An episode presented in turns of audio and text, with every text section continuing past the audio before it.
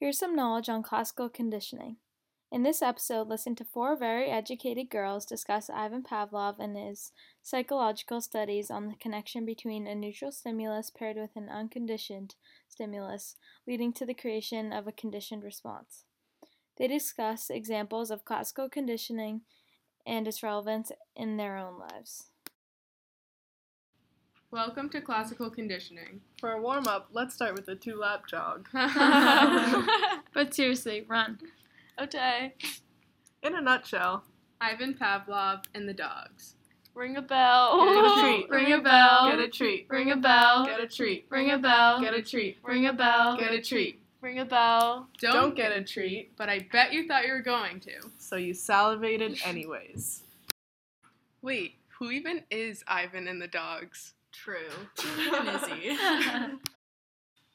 He was the oldest son of a priest in Russia. And he was supposed to be a priest like his dad was. Yeah, but then he became a Russian psychologist after he went to the University of St. Petersburg to study natural science. Hmm, true. Yeah. Where soon after he began experimenting with dogs and their conditioned responses. Yeah, and his discoveries led to have a lasting influence on the science of the mind and behavior.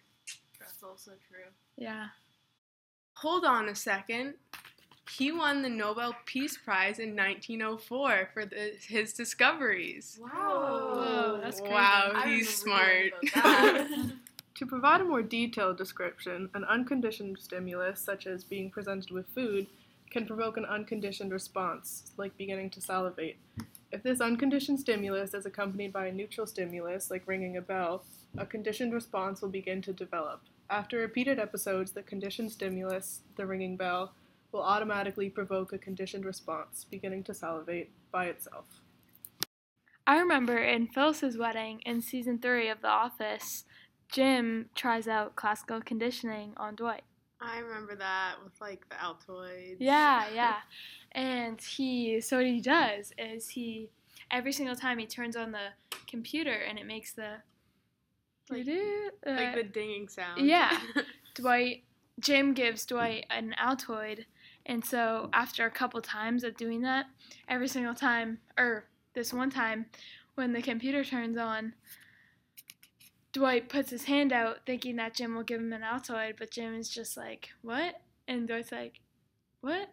and then Dwight is like, for some reason, like my mouth is like so dry, like I need a mint. Yeah, I know. It's crazy. It's crazy. Did you know that at Disney World there are scent emitters in the park that eject scents of popcorn or cotton candy into the air? They trick people into buying things, so they smell popcorn and then suddenly want to buy the popcorn that's at the stand next to them. During Christmas time, they change the scents to peppermint to get people in the holiday mood for buying presents or maybe even a candy cane or something. And this is an example of classical. It classical conditioning.